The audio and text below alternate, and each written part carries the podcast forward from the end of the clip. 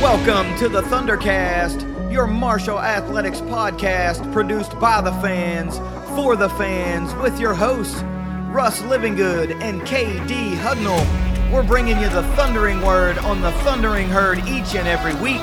So keep it right here. The Thundercast is on the loose.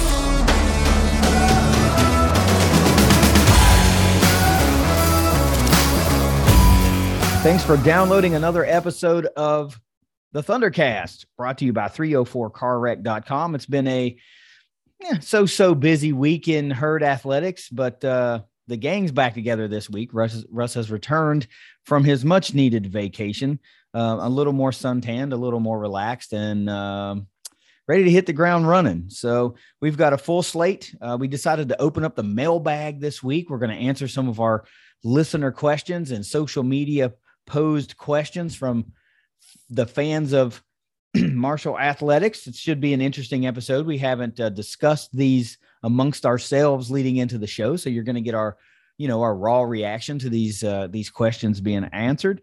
Um, but before we dive into all that, let's get a quick word from our sponsors, 304carwreck.com. If you've been hurt in a wreck, visit 304carwreck.com on the web or on Facebook. Jason and Matt are experienced injury lawyers in Huntington who practice throughout West Virginia, Ohio, and Kentucky. They can't protect you from bad drivers, but they will make sure you're treated fairly by the insurance companies. Find them at 304carwreck.com. Russ, it's good to have you back joining me again this week. I appreciate Trace Johnson for stepping in last week, filling your shoes. We had a pretty cool episode, talked about a little fun stuff about, you know, the NCAA football video game that'll be coming out at some point and what we'd like to see in that. So we da- we just we just kept the mood light for a little bit, but it's uh it's good to have you back. I'm glad you got to uh, unwind a little bit, hit the reset button a little bit, and now you're back in town and um, ready to do Russ type stuff once again. Um, so welcome back first off. And it, it's tough to come back, but here I am. well, you know, I used to say that every time we would vacation down here in Florida, I would say, man, it gets harder and harder to go back. And well, we moved here. but um, so look, let's start it off like we always started off and give me five things that every herd fan needs to know this week. All right, here are five things every herd fan needs to know, brought to you by Ignite Link, the Tri State's premier IT management team. Number one, Allie Harrell. She won the 2022 Senior Class Award for Division One softball.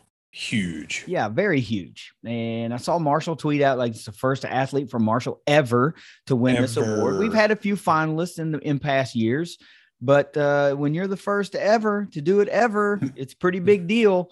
And you know, we've talked about Allie a, a, number of times and and the force that she is on the softball field. And if mm-hmm. this doesn't drive home what she is off of the field as well, then I'm not sure that you just really are paying attention to what what all this uh, lady does in the world of herd athletics. And am I thinking correctly? She won the Warrior Award this year as well. That I would not be 100% on right off the bat, but uh, it would not surprise me. You remember the the award? Uh, we talked about it on the show. Uh, the softball award. Yeah. Uh, I think it's called the Warrior Award. yeah, the, the uh, Emily Cooper Warrior Award. Yeah, yeah, yeah. I mean, it may have been her. Yeah. I'm just saying I don't recall if it was her. I, am fairly certain it was. If it wasn't, you know, uh, sorry for getting it wrong, but I think that it was, and I think what a year what know, a year. on the field yeah on the field with the with the stats and everything but also you know racking up some of these awards. First time ever at anything is huge news. Don't care what it is. So uh big props to Allie.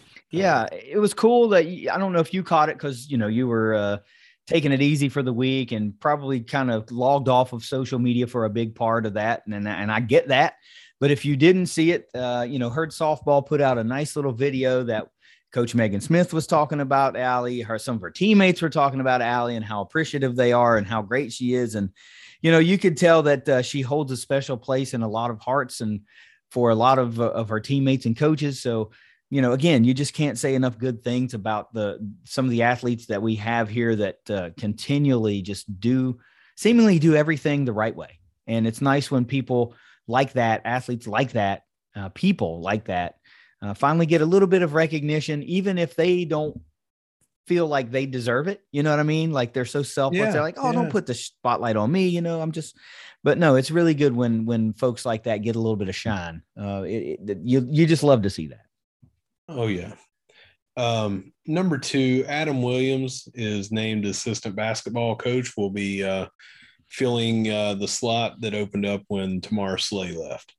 Um, Adam Williams, former player, former uh, you know, um, what do you call it? Uh, GA, I think it was. No, Yeah, or something of that nature. Been around, been around at a couple of stops so far. Coached under Donnie Jones. The the uh, eh, take him for what you want. Uh, however you view Donnie these days, but former herd coach left on whatever terms you want to put to it. But uh, you Adam. Adam has made his way back to back home, and uh, great man. I was like awesome hire. Um, you love it. We we said it when when Tamar got the job. You love it when herd athletes get to come back home and and and do good things, you know, for the herd once again. So this is just cool to me. Yeah. He was here from 2007 to 2009 as a player. He went on, uh, you know, to to be on the bench as we talked. You know, as a GA, he uh, had a stop uh, amongst a couple, but um, he had a stop at Salem and took over a program. I think uh, it was rough trying to read. Like you said, I was kind of logged out, logged off, but um, I think they had like four wins the year before, and he led them to a turnaround.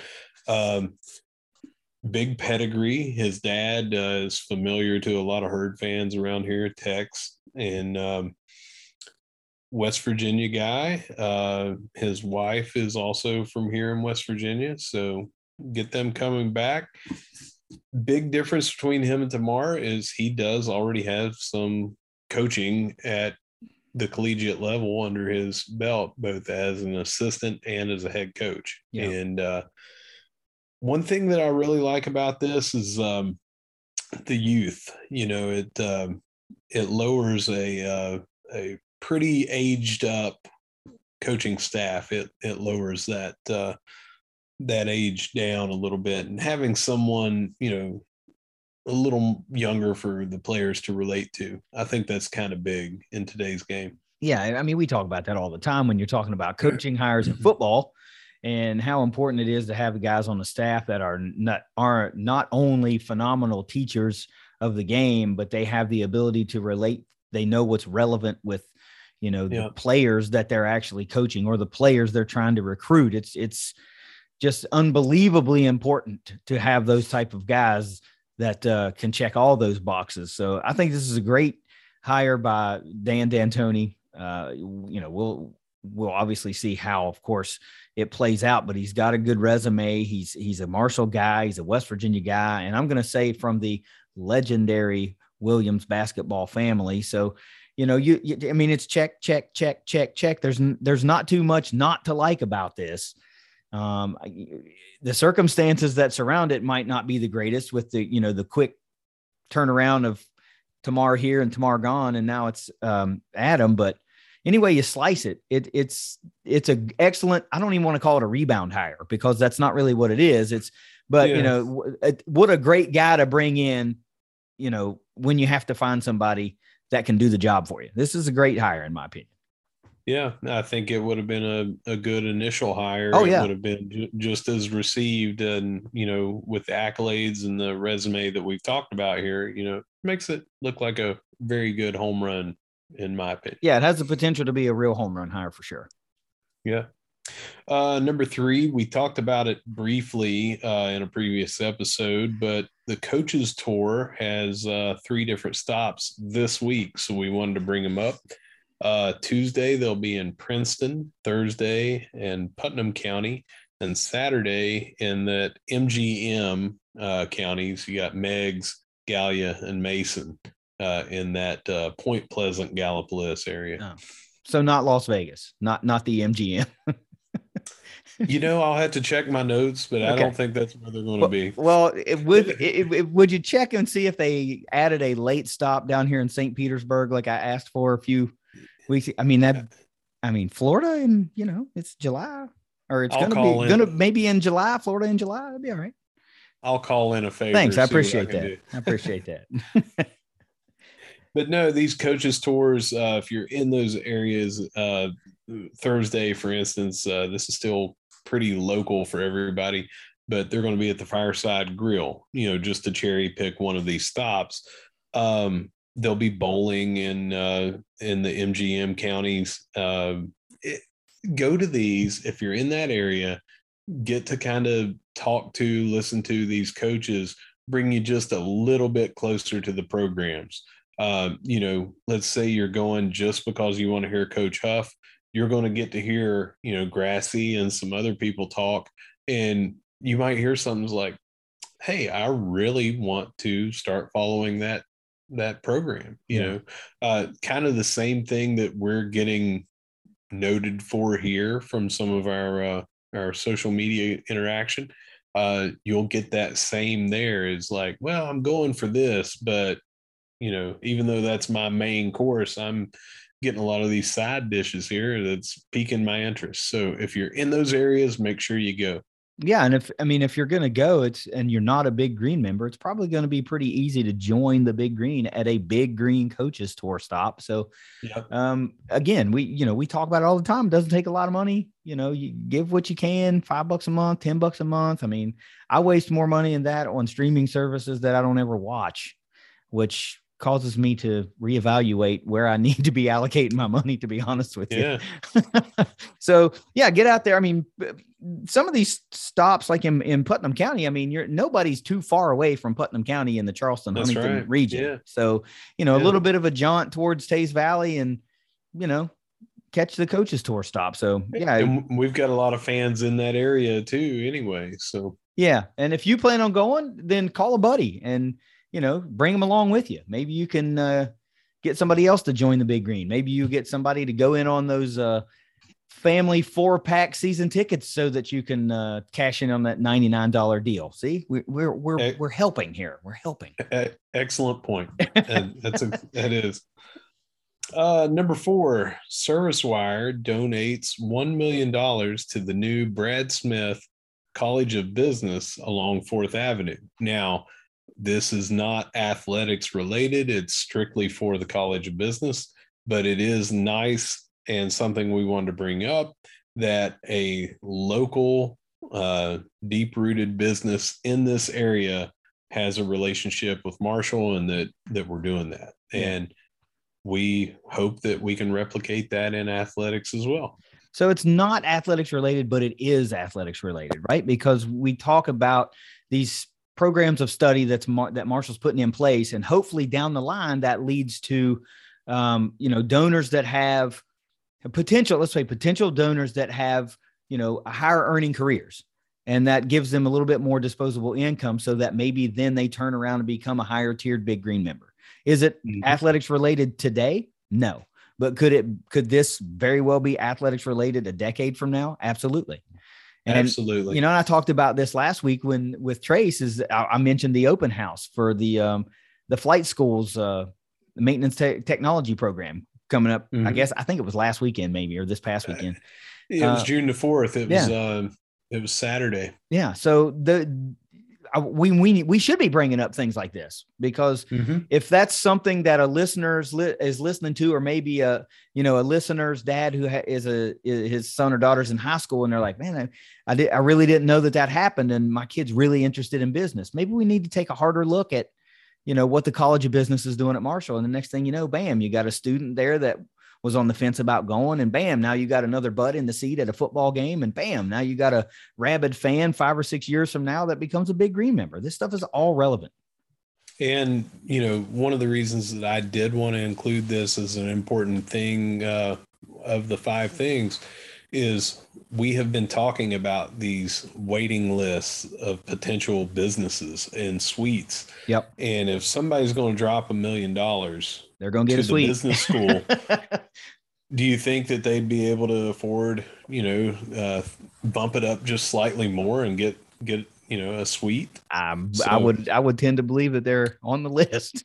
Yeah, they're not the only uh, only uh, business in town that has a relationship with Marshall. Yeah. Uh, we hope that there are new businesses uh, that will be growing under the you know the current regime that they'll reach out to some more people we've got some businesses moving into the area that's pretty exciting so you know hopefully we can replicate this not only all throughout campus but on our uh, athletic programs as well yeah yeah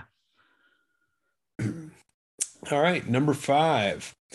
On a personal level uh, for us tailgates just got a lot cooler for ah. the thundercast. Okay. And a couple of things uh, we don't want to let all the cats out of the bags but we'll touch on it briefly. Um, our partner uh, ignite link that is sponsoring this segment every week five things every herd fan needs to know they are also partnering with us to do something very cool that we will announce closer to football season uh, for the tailgates and uh, as we get closer we'll you know relay more of this stuff, but it is very, very cool. I'm looking forward to it. But that's not all. We uh, we have reached out and uh, formed a partnership with a uh, local restaurateur uh, that is uh, very uh, popular in the area, and uh, they're going to help us with some catering and things like that. And we hope to have all of our fans at least drop by, grab something to eat, say hello, talk a little football with us at the tailgates. So I just wanted to put this on here so you and I could talk about our tailgate spot, you know, and and what we hope, you know, where it's going to be, that sort of thing. Well, yes, this is a, a pseudo personal five thing, right? But it's also a listener five thing because anybody sure. that listens is going to be welcome to come over to these tailgates. And if you're a little bit hungry, you'll be more than welcome to fill up a plate. If you're kind of parched, you'll be more than welcome to relieve your thirst. And you know, if you're if you want to shoot the breeze with us for a little bit, then we absolutely hope that you do. So this yeah. is not just for us, this is for you guys too. We continually ch- are trying to do things to make the fan experience even better. And yeah. yeah, I mean, it's it's selfishly or unselfishly, however you want to look at it. It's by us doing that, our experience, Russ's personal experience and my personal experience are also going to be enhanced. But that's not the goal. The goal is to make it more fun, make more people want to go to a game and you know come and see us and come and see everybody else that's hanging out there and just have a good time right before kickoff or you know a lengthy time before kickoff we don't care and yeah. um and then head into the game and and watch the herd kick some tail so yeah if you want to give some of the details now so people can start you know like, okay where's this spot at? Let me find that on the map and i need to know you know so planning my spots. I mean we mentioned that last week on the show. I said to trace that there were you know we were now then less than 100 days to herd football. So start making mm-hmm. those uh, you know, making those plans, join the big green, buy your season tickets, start prepping those tailgate menus and figuring out where you're going to go and all that stuff. So, if one of those stops on your preparations is the Thundercast tailgate, where do they need to go? All right. We are in the east lot. And for anyone that is not familiar, the major parking lot off of 20th Street is the west lot. So it's on the other side of the stadium uh, in between the Chris Cline Athletic Complex and the practice indoor practice facility and the stadium. There is a singular row of parking spots. We're parking spot number 34. We're closer to the alley. We're right behind Wendy's, that sort of thing. We're we're not right on the alley. We're about 15 spots in. Um, you can't get much closer. Uh, it's a good spot to stand around not have to worry about traffic coming in and out because again there's only one row uh, there's a lot of kids that'll be over there throwing uh, football um, the band and the cheerleaders you know come right out of the complex by there it's it's a good spot man it's a little more low key than you know being able to go around to 500 different tailgate spots as, as you can on the west lot but make sure that you divert yourself over to the east lot for at least five to 10 minutes. Doesn't matter if you're a herd fan or if you're listening right now from some of our new Sunbelt friends that have been reaching out to us. Make sure to stop by. It'll be a friendly place to come by, get fed, uh, get some uh, drinks, and a little bit of sports uh, fellowship and ragging on each other if you're, uh, you know, from a from a I don't know, App State, Louisiana, you know, all coastal, our home home uh home slate this year. If you're a fan of that team, there will be there will be some jabs thrown, but you'll also get your belly full. Yeah, I mean, you're going to get your legendary, nationally acclaimed Marshall hospitality, right? And uh, how many yep. times have I said this? We're going to be your friend before kickoff. We're going to hate your guts for three hours between the whistles, and then we're going to be your best friend again after the game, win or lose. So yeah. that's just what you can expect in Huntington. Uh, that's just how it is. You know, we and uh, you make sure that the e slot is a part of your stop on game day. And yes, we will talk about this every week during the season so that people are continually reminded. But uh, that's pretty cool news. That's not one that I was aware of, by the way. This one was one that uh, I learned in real time uh, just before the show, and then we just talked about it. So that was cool news for me to find out too. Uh, and you know, I, I told you guys and Russ that I'm planning on hopefully being able to get back for two games. So barring any roadblocks that I that I are unforeseen, you know, I'll get to be at two of these tailgates. So this will be pretty fun for me as well. But uh, this is big news. I'm I'm glad you're able to pull this together, and you know, we're not done here. We're we're trying to do more. So um, if if you're interested in what we might be trying to do, then uh, DM us or something. You know, like we we can if you're interested in uh, a little bit of a partnership with one of our tailgates, one of the games, or something like that, let, hit us on Twitter in the DMs, and we can talk about what we're trying to do and what we have loaded and locked and ready to go. And uh, this is an excellent opportunity for like local businesses or something like that that want to get their name out there that don't want to drop a lot of coin to, you know, maybe be able to sponsor a really fun event, right? And um, mm-hmm. you know, maybe uh, we can put our heads together and get something out here that works. But for right now, we're going to do it regardless. it's going to be fun regardless. Absolutely. And uh, I I don't think anyone will be disappointed when we actually drop the details. I think uh, there will be a lot of excitement. Yeah. Well, that wraps up the five things every herd fan needs to know, brought to you by Ignite Link. So uh, let's move on to the mailbag. Yeah, let's move on to the mailbag. But before we crack this bad boy open, I got to say this was probably the most drama free five things that we've had in quite a while. And boy, doesn't it feel good. it does. I, yeah.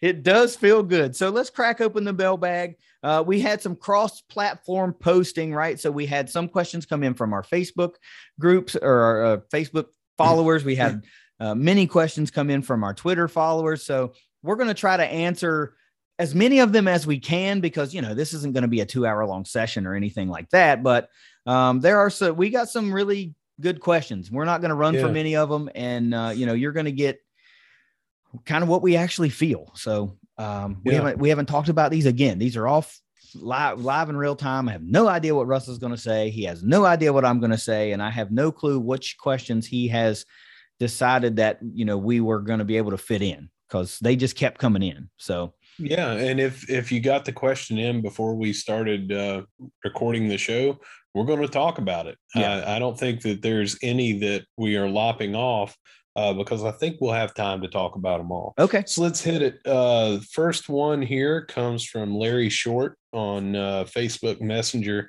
He said, uh, "Whatever happened to the guy uh, that br- led the team?" Out on the motorcycle with Marco on the back of it. And when did Marshall stop doing that? Was it 2014? Um, I'll let you go ahead and talk about that. And then I'll throw my thoughts in as well. Well, I mean, most folks are going to know that that uh, I don't I can't, I can't recall guy's last name right off the top of my head. Ben, Benji Steele. Steele, that's right. I knew that. That was Benji Steele. He used to run, own Benji's Harley Davidson shop right down there on Fourth and Fourth. And um, I used to live caddy corner from it. I saw it every day, you know, and um, I don't know exactly what year it ended. I don't know why it really ended. Um, but you know, some people enjoyed that. Some people kind of thought it was a little hokey. Um, but I can't speak to why or, or, when it ended. I don't know if there was some sort of fallout or the exact year or anything, or if he was just like, yeah, I'm kind of done with that, you know. But eh, those of you that follow such things, Harley fans and local uh, Harley enthusiasts will know that it's hasn't been Benji's Harley Davidson shop for a long time. Um, 20 uh, 2007 is when he sold it to uh, Charlie Cole. Yeah. Uh, so it's been. Charlie's Harley's, like Russ said, since 2007. So um, I would say that even after he sold the shop, he was doing the entrance for the herd. He was. He yeah. was. He was still doing it. And, uh, you know, Larry brought it up. I, Larry, we don't know for 100% that it was 2014. Um, I didn't have time to research it. Uh, sorry, my feet were in the sand. But uh, I, I think it was around that time. And what I remember is we wanted to revamp our entrance. And that's when we did something that was a little closer to what Michigan does with the M Club banner and coming out and doing that. And they just kind of revamped it. Um, I, I, think it was basically just a hey, let's switch things up. Yeah. Now we have since switched it up again from that, but um, I, I think it was one of those things that it just kind of went away. Yeah. It, well, yeah, I, I, would say it felt like it ran its course. It was cool for a little while, and then everybody's like, "We just need to freshen up. We need something yeah. new," you know. And um, I never particularly felt one way or the other about it. I didn't think it was overly cool. I didn't think it was yeah. overly lame. I just felt like, okay, this is what we do. You know, it wasn't, and I guess to that point, it wasn't something that got me like jazzed up, you know, and like ready to sure ready to run. Um, I always got more excitement from the guys running through the fog coming out of the building than I did the yeah. motorcycle taking off. So, you know, whatever. Um, it it was what it was. It was here and it was gone, and you know, it was cool for a little bit, and it was just probably fell victim to a refresh. Yeah, and I'm going to throw on my speculation hat just for a second that uh, it probably helps our field turf Oh yeah. To not to not have that, you know, uh, I, am not saying he was, you know, doing donuts or anything like that, but you know, uh, it, making any kind of turns and stuff like that is probably not what that field is designed for. I know that we, you know, get carts on there uh, from time to time to take the players off and all that, but um, before we move on to the next question, I just want to say really quick. This reminded me, and uh, you'll know exactly what I'm talking about. But, you know, some of the different things pre-game that we've done over the years is that early 90s i've talked to you about it a long time i was up here before i went to school mm-hmm. the alan young dr alan young as marco and the different theatrics that he would do before the games and get the opposing mascot to kind of play along with it and all that I miss that, man. Yeah, I really do. And yeah. our older listeners that saw that, they're going to know exactly what I'm talking about. And one in particular, I, I use it as the example all the time. You know exactly what I'm going to say. so, what am I going to say? Terminator Marco, man. Terminator Marco in 91. Uh, T2 was getting ready to come out and uh, he, you know, put aluminum foil and a red eye over half of his face, and he rode a bicycle and had the, you know, the sawed-off shotgun on the back of his, uh, you know, across his back on with a leather jacket on, and he chased down the opposing uh, uh, mascot. mascot.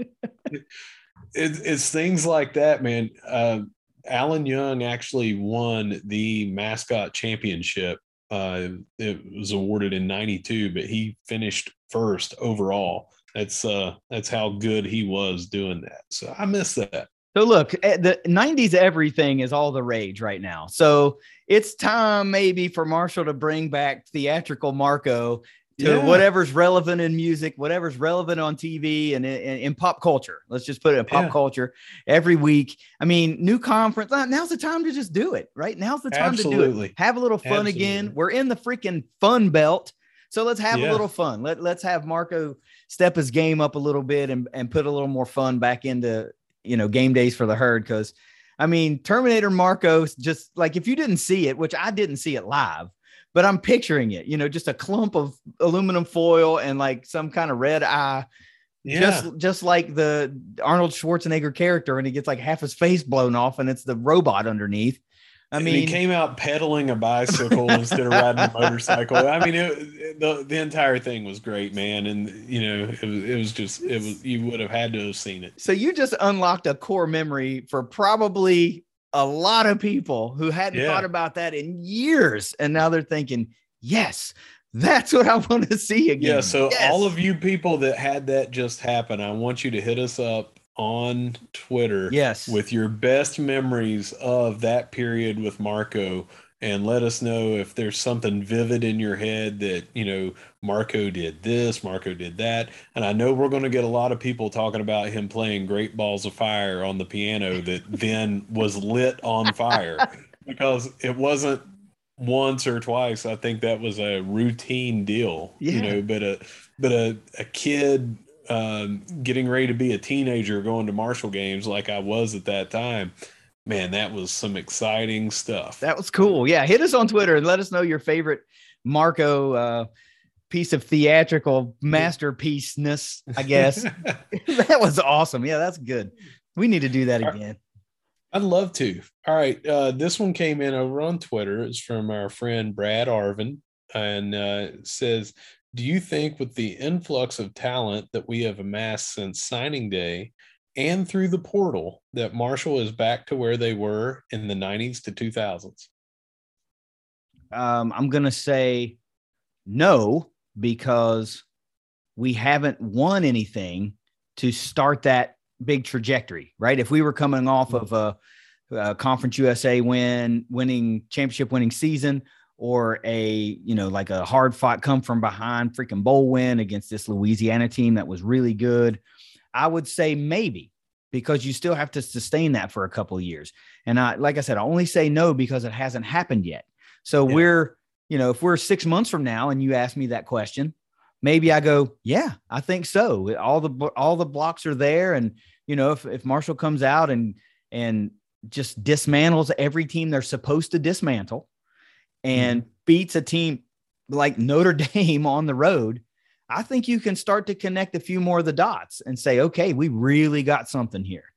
But Yeah. for right now, I, I don't think you can say yes because they're not at that uh, winning level yet. They're not perennially winning, you know, nine and ten games a year, and and com- Yeah. they're competing for conference championship. At least they did in the Conference USA, but you know they're not winning them, and that's a that's a big separator. That's a big Mhm. separator. We were you you were competing deep in the playoffs in one double A, winning a couple national titles, losing in a couple national title games, and then once you get to the MAC, you're winning conference titles. You're not just competing for them; you're winning them. So you've got to get a little bit of that before I can say yes. You've got to give me a couple of conference championships, uh, two two and three years or something like that before I can go. Yeah, yeah, we're we're getting there now. Yeah, my stance is the same. The jury is still out. You know, uh, at the end of this season, I would be able to answer this question much better than I, I can right now. Uh, I think as fans, and it's not just Marshall fans, but fans of any, you know, professional team, uh, college, it's a little bit easier in college because we're getting recruitment and, and stuff instead of taking people from college in, in the pros. But we tend to get overly excited for people that have yet to play it down. Yeah. And this is not a knock on, you know, Brad's question at all, because it's a very good question. But that's what we as fans tend to do. And I think it's way too early to have an opinion on it right now. But I will tell you, Brad, that in my opinion, what Huff has done is he has improved our size top to bottom at every position and he has drastically improved our depth and that is getting us closer to where we were in those 90s where you had hey you got a, an injury and it's next man up well you better watch out because the next man up was a, a, a guy that could start on a lot of teams Yeah. and I think that's where we're getting back to. So great, great question, Brad. Uh, our official stance is jury's still out a little bit. Yeah. bit. Jury's still out. All right, uh, Marshall sports fan. I should have been throwing out the uh, Twitter handle. Yeah, do Uh, just do Brad. That's the only one you've missed. Yeah, yeah. So Brad is at Brad six four five four nine one three zero, and uh, the next came from Marshall Sports Fan, and it's at Herd Sports Fan. And the question was, who is your favorite Marshall football player of all time, and why? Uh, nearly impossible question, right? Because uh, I don't, I mean, I have tons of all time favorites, and it's so hard to narrow it down to one. But, um, and I don't even want to feel, I feel like this is a cop out because the guy is like the greatest, you know, but there's been so many great players, all timers that have come through, and I have, you know, a handful of favorite defensive players, a handful of favorite offensive players, handful of special teamers, even. But it's, I mean, my favorite player of all time is Randy Moss. You know, it just he's he's generational talent. I mean, you you may never see another one like him ever.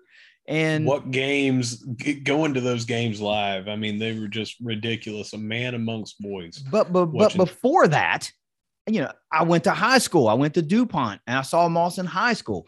I played Yeah. it. I played against him uh, in junior high in basketball. You know, I didn't play football. I played basketball. And uh, funny story, he bent the rim at our junior high in a in warm-ups in a game, and they left the damn thing bent for the remainder of the school year. They didn't even repl- we didn't have breakaway rims. He just bent Yeah. the rim and they, and it stayed bent for the rest of our freaking basketball season and the school year. But Did you drop? Did you drop thirty on him? yeah, right. like uh, my son makes fun of me, right? Because uh, you know he he loved play basketball and everything, and he'd always ask me stuff like, uh, "Were you good at basketball?" I'd be like, "Let me tell you what my role was." They'd be like, uh, "Hudnall, get in there and foul that guy." That was my Yeah. role. Like, you got five fouls to use, and by God, we're going to use them all. so that was That's my role. stuff. But no, I was not. Uh, I was not. You know, on the floor, dropping uh, buckets, making it rain from long range. No, but Moss Yeah. is my favorite all time player. I mean, the highlight tape is unbelievable.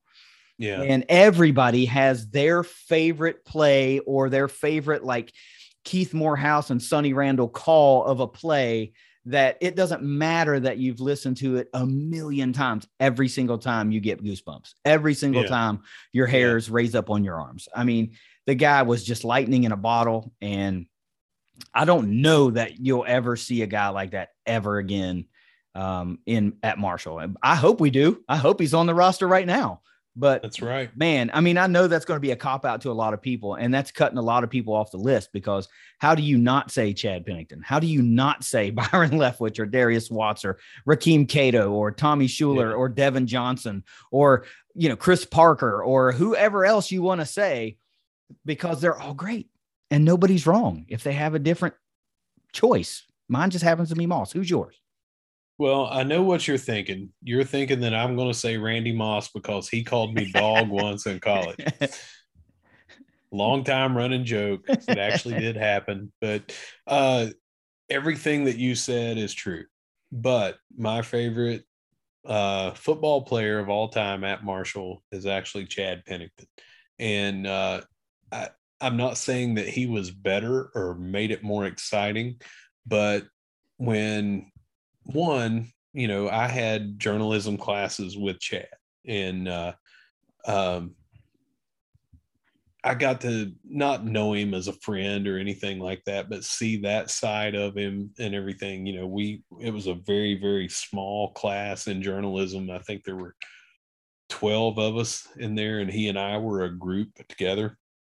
Um, but that 99 season when Moss had left and everyone was kind of writing us off and we've got a 13 and 0 season and that comeback that was just a miracle uh, in the MAC championship game against Western Michigan.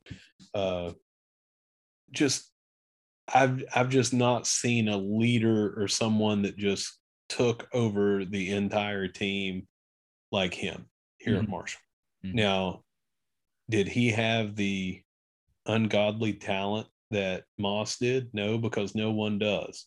But he's my favorite because of all the the stuff, and it, I think a lot plays into it that he was here for four years doing that.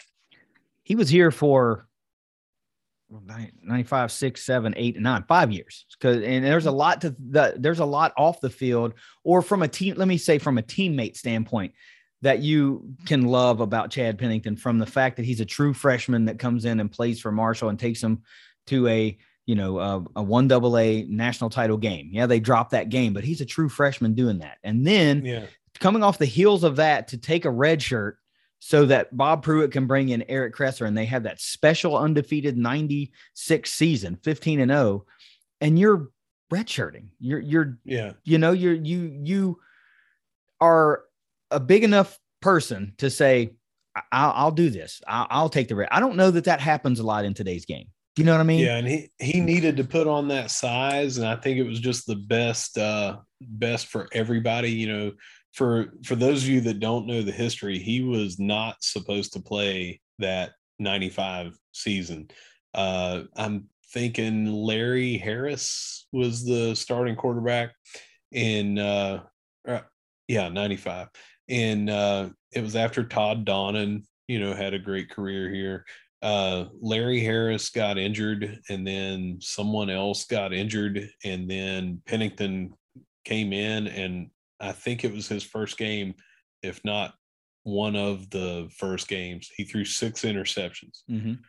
He was a true freshman in a true freshman's body. He was skinny. Um, you know, there was he still led us to that, but I mean, for him to get that year of seasoning and in the weight room and studying and all that stuff.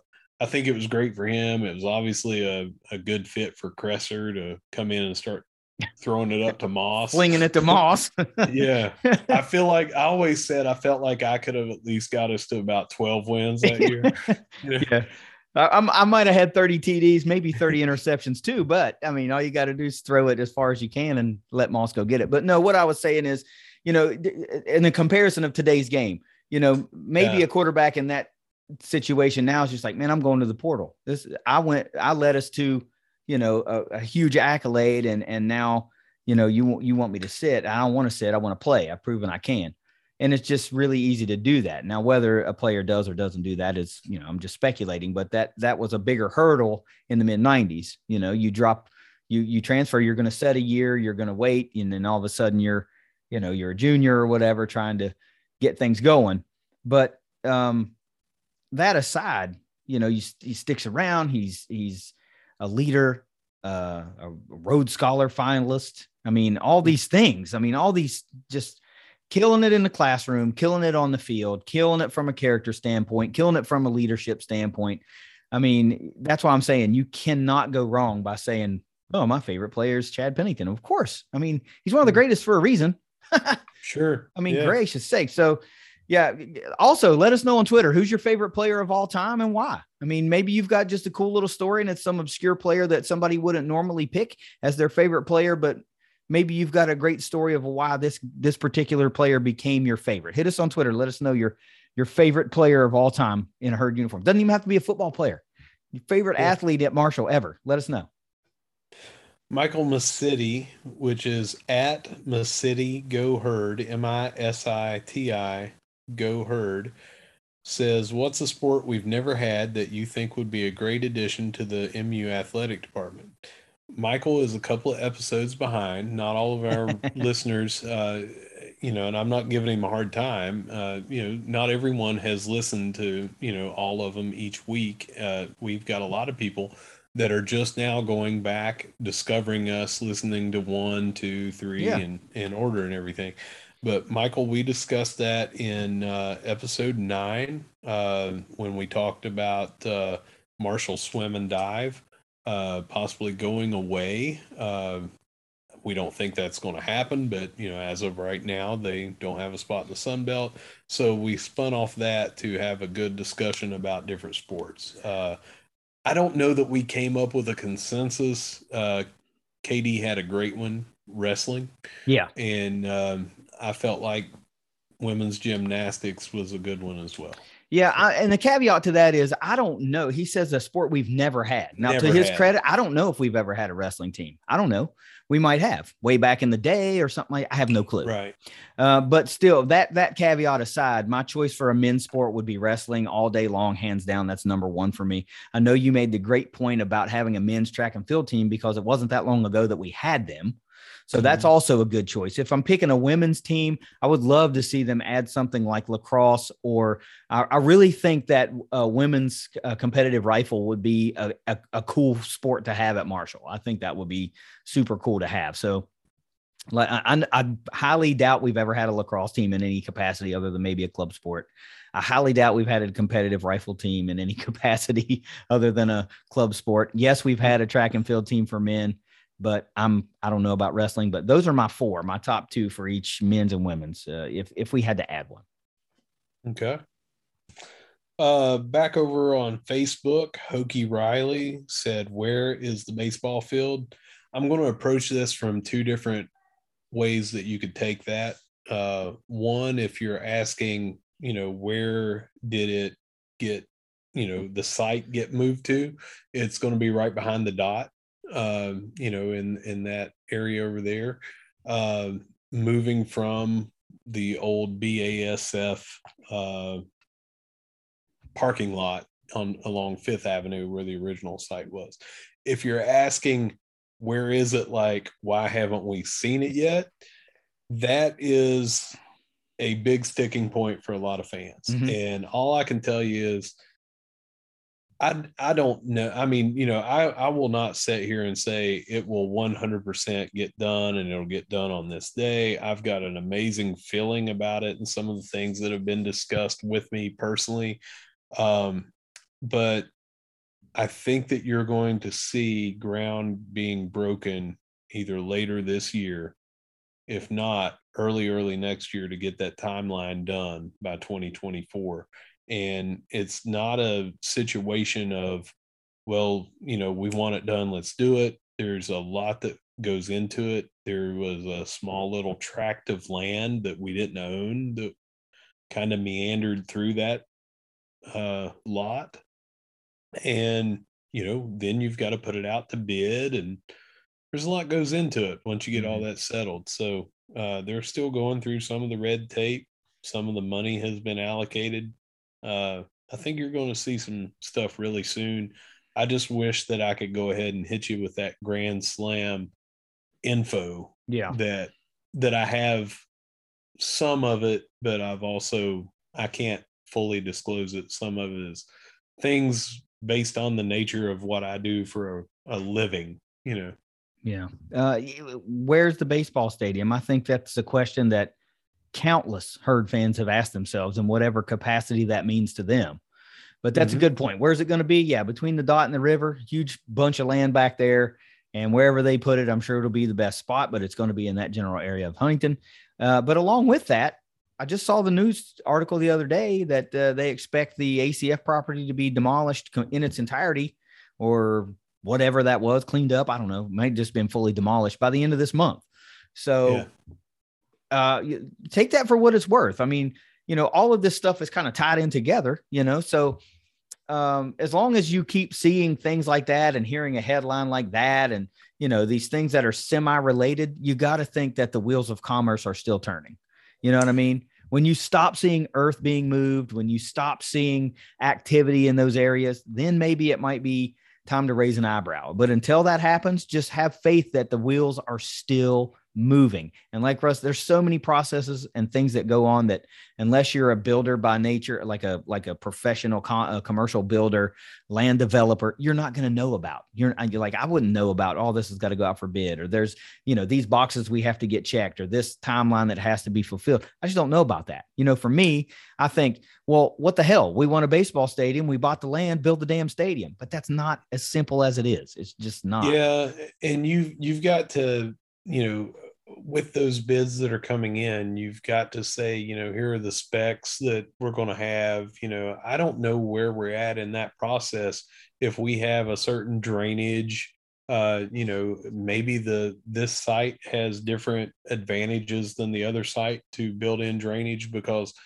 I don't know, you know, but there's a lot goes into it. Yeah. Uh, it, I, I know that it's a, a sticking point, like I said, for a lot of people because how long have we been hearing this? How Long many time. Long How time. many decades have we been talking about it and there's nothing to show for it? So but here's the thing, right? You can't just go, you can't simply say, oh, here we go again, because it's it's a whole new bunch of leadership, right? So you got to Mhm. give them the benefit of the doubt. There is no way that Christian Spears doesn't know that this is a high priority for a lot of fans. There is no way he doesn't know that. So you have to give him the benefit of the doubt and time to get it done, right? You just the have- very to first thing that. that. he brought up uh you know his first day when they introduced him and everything uh after the pleasantries and everything he said now we need to go get a baseball field See, You got to So- give the guy time to do what he does. I mean, unless T Boone Pickens walks in there with a blank check and says, Hey, where do you guys want this? And I'll write whatever it takes to get it built by the end of the year. Then you got to let the process run its course. Okay. You just Mhm. got to let it happen. We don't have billionaires lining up to cut infinite amounts of checks just to circumvent timelines and, you know, rush everything, every stage to the quickest that it can go. We just have to let it happen. all right uh kyle hamlin whose handle is at thundering turd and the number the number Caught one me off guard with that one. at thundering turd and the number one oh boy. which player on the football team do you think can be our lightning in the bottle other than ali Uh, you take this one first. All right. So I actually think that it could be Brian Robinson. And um, it's just a little bit of a feeling. Uh, it's the speed, the size. Uh, I don't know. I- When I think of lightning in a bottle, because, you know, KD mentioned that very phrase earlier in this show, I think of wide receivers. Yep. The, the mercurial wide receiver. You see it all the time in the pros and the college game, just the game changer, the burner, the guy that I mean, because uh, let's face it, it's a it's a lot easier, you know, to outrun when you don't have the ball, just run a go route and blow past some people instead of getting in the backfield and having to go through 11 different guys before you get into open field. You know, so uh, you get a guy that can uh, take that bomb once, twice a game, even if it's not for a touchdown, but it stretches the field. I think that's lightning in a bottle.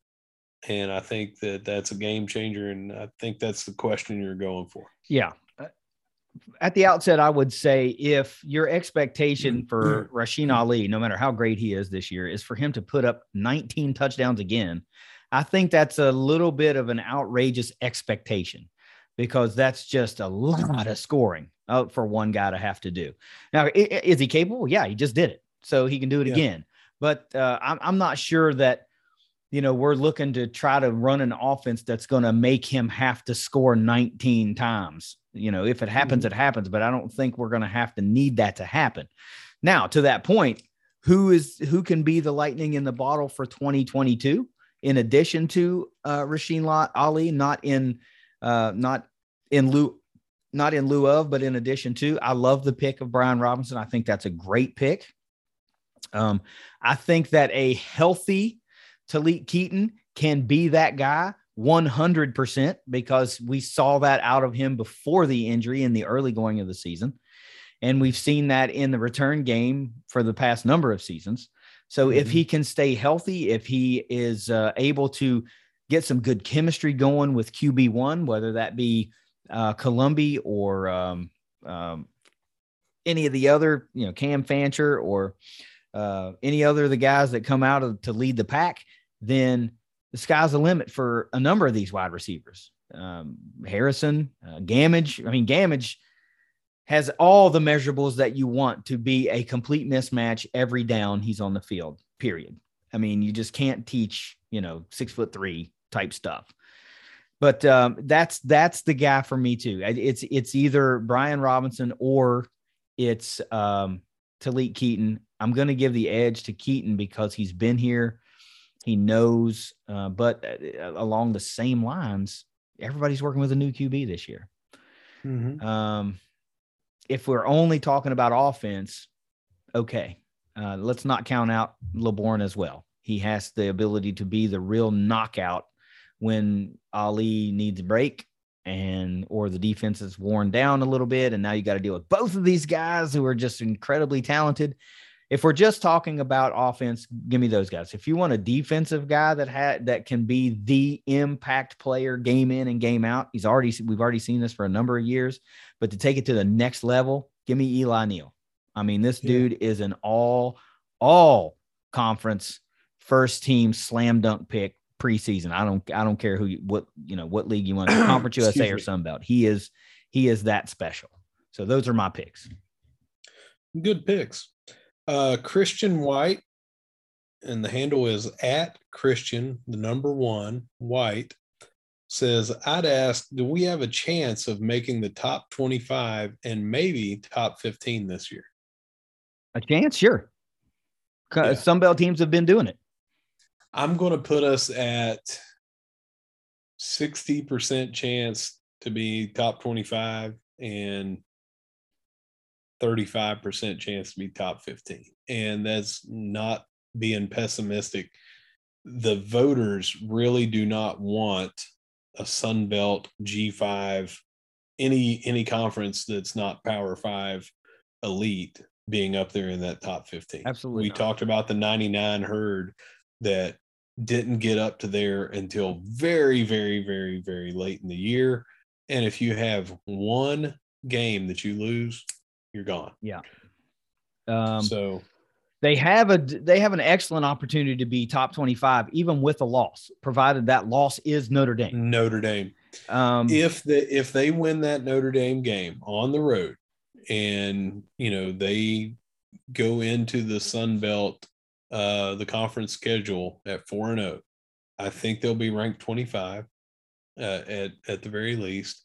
And I think if they rattle off a couple of wins, including the Wednesday midweek game uh, against Louisiana, I think you'll see them in the top 15. But it's it's going to be a lot of stuff has to happen. I mean, not everyone goes into Notre Dame and wins. You know, it's uh it's going to be tough. i think a top 25 bid is i don't want to say easily doable because you still got to win Yeah. 11 games 10 games depending on who those losses are.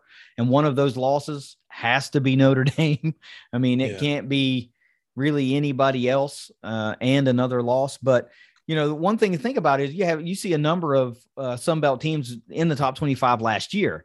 So there is a, there is an opportunity there for these late season matchups against coastal carolina or appalachian state to be top 25 matchups so that you could still lose that and potentially still hang around in the top 25. You know, if, if Marshall is a, you know, the number 19 team and App State's the number 21 team or something like that, and App, App State ends up beating the herd at home or something like that, you might see Marshall stay in there right at the 25 spot because it was a top 25 matchup. Um, so top 25, I feel like if you win 10 games, uh, you can do it. And, and your loss is going to have to be to Notre Dame um, and and to another ranked Sun Belt team in order to maintain a top 25. Uh, more than two more than two losses, no chance. No chance. Um next question, Herd thoughts at Herd thoughts. Which is a great They- account, by the way. I don't know if you Yeah. follow them. That's a great account. And uh, true to their uh, their Twitter handle name, they came out with a great question of Do you think technology will be the cause of humanity's future problems, or will technology be the solution to humanity's future problems? Also, do you think we should throw the kitchen sink and do everything possible to win the Notre Dame game to go for a quote special season? Quote special season. Uh, yeah, number one, yes, technology will be the downfall. What, did- what was the term? How did you say it? Uh, Humanity. the cause the cause of Yes. humanity's future problems. Yes, Or will technology will undoubtedly be the cause of tech of humanity's uh, future problems. Yes. I think that I think that that is best answered to paraphrase Homer Simpson when he said beer the cause and solution to all of life's problems. Technology is in that uh that mold. Um you know, I from the industry that I'm in, you know, technology has advanced it great. And then the one little time that one small little thing happens to the computer, everything goes downhill. Yeah. Um, we've seen with social media how toxic it can be. Uh, we've also seen how it has, you know, furthered and connected us in ways that we never could have imagined 10 to 15 years ago. So Yeah. I know that was a kind of a joke. The tongue in cheek thing. yeah. But when you ask a question to the Thundercast pod, we're going to answer. We're going to answer the damn thing. and the next part of that, the two part is uh, do you think we should throw everything at them? I do. Uh, a lot of people before they go into the conference will say, you know, well, we don't want to show them everything. I I think that we have to, and I think Huff is of the mindset uh, of, you know, let's put points on the board. Why not us? Let's go up and make a statement. And I truly, truly believe that we're not going to be holding back uh, for anything. I think the kitchen sink will definitely be thrown if there's any kind of opportunity. Now, if we're getting blown out, we have a couple of early turn turnovers and stuff like that. We may not, you know, see trick plays and this and that. But if we're close and we have a chance to win, absolutely they are going to go for everything humanly possible. Well, I think we've heard uh, Coach Huff say exactly what Marshall was going to be. It didn't matter if they were up 40 points or down 40 points.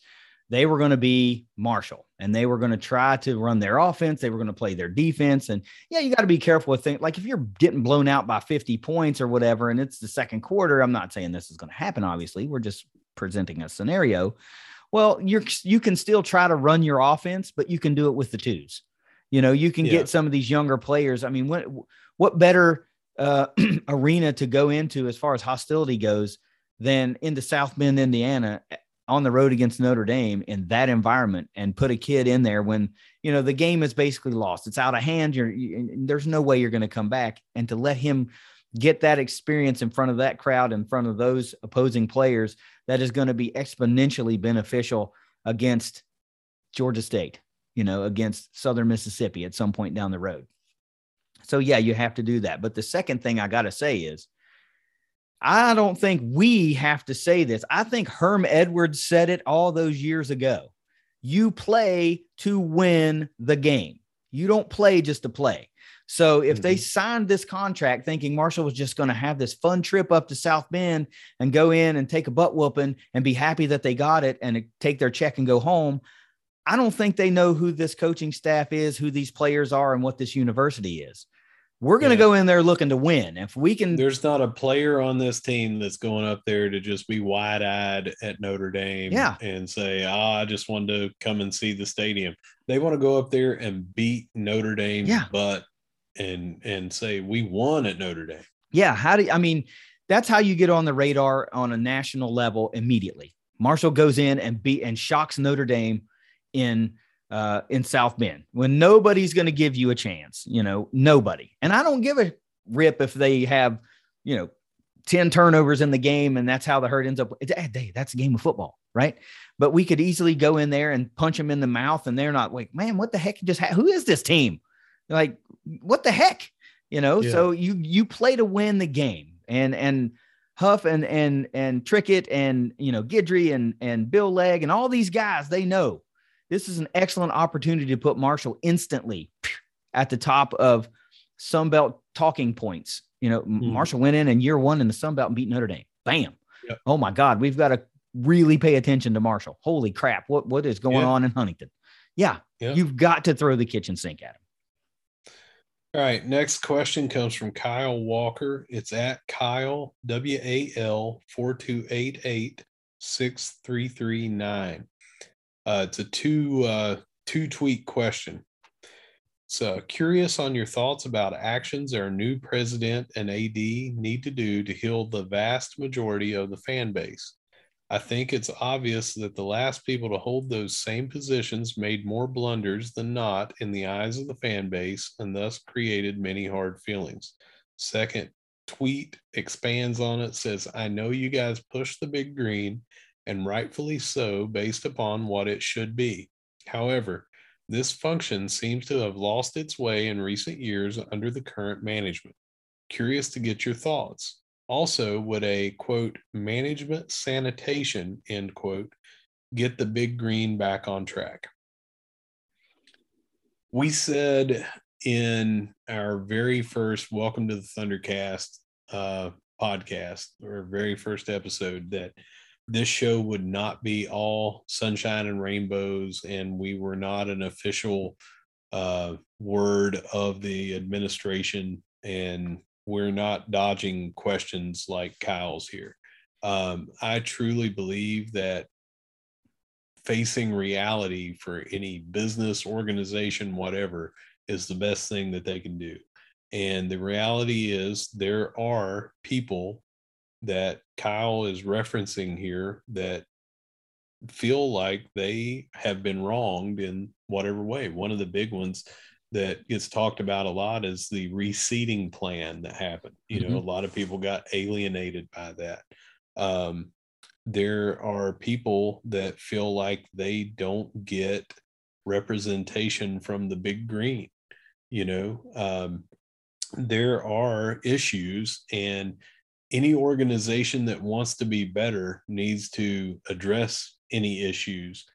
But we also have to understand that you are not going to be able to please 100% of the people. No matter what is done there are going to be some people that won't be satisfied or some bridges that cannot be mended. Um, so what are your thoughts? Uh yeah it's it's it's apparent to me that at least this new administration is uh, attempting to mend some fences. They're trying to be more approachable. They're trying to be um, better listeners, you know. Um, and if that, you know, we have to let the these tenures unfold to see ultimately how we'll be able to um, prove if they actually did that or if they were just listening. You know, if they were sure. ta- if they're taking into account these suggestions or listening to the ideas, or or if it's just lip service, so to speak. So we we won't know that until probably several years down the road. Uh, but yeah, it's you go back and you talk about the uh, reseating policy, and that was a big deal for a lot of people. And it didn't affect me really because uh, you know I, I, was able to keep the same seats that I'd always had, and it, it, it, But I understood that there were people that had had certain seats since literally the day the stadium opened that lost mm-hmm. those seats, and I don't think that that was a good a, a good look, you know, for the herd yeah. at that particular time. Um, it was very much a it gave the look to the to to the general fan base. I mean, like I said, it didn't affect me, but it gave the look to me that um, all of a sudden we cared more about who could make a donation than the people that had shown up for 25 years and sat in those seats. Yeah. And that was um, that was kind of crappy. That was just a bad. That was like, oh man, you know, I'm probably never going to be that guy that can you know, write you a $50,000 check. You know, that's not cool, but I'll show up and sit in my seats every week. You know, mm-hmm. I'm that guy. So, you know, to to have that sort of reaction to where like that didn't matter as much necessarily um, was a bummer. You know, it's a real bummer. And um, then you you can fast forward a couple of years uh, down the road, and there were some comments made if you remember that you know the the fan base was pretty much thrown under the bus on a like a call-in show. And yeah. and that really really put a rift in a lot of people's uh, feelings towards Marshall. And and um, probably some of those folks got over it fairly quickly some of those folks, uh, you know, probably did what they felt they needed to do for the remainder of that season. And then they came back the next season. Maybe some of those folks just were like, you know what, that's the last straw, I'm not doing it. Yeah.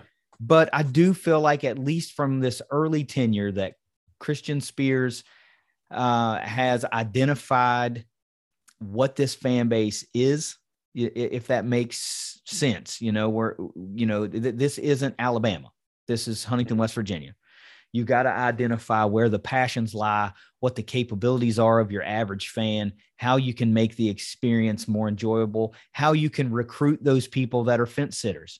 And I think all of these things are, you know, under a microscope right now. And how can we bring back more of those fans like me that can't write the $50,000 check?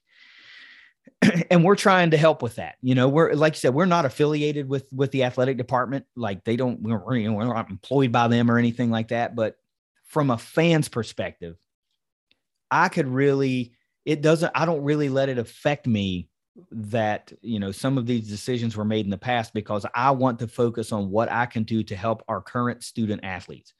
That's why I want to be a member of the Big Green. That's why I want to buy season tickets instead of single game tickets. You know, I like whether I can go or I can't go.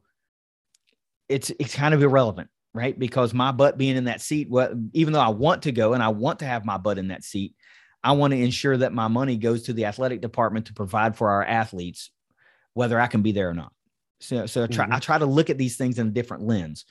But um, I, I think that you know um, President Brad Smith, um, athletic director Christian Spears, head coaches Charles Huff, Grassie, you know Kemper, D'Antoni, all these guys that are part of the, the that are the movers and shakers and decision makers, um, have a good outlook on what the fan perspective is now versus yeah. uh, you know the previous regime.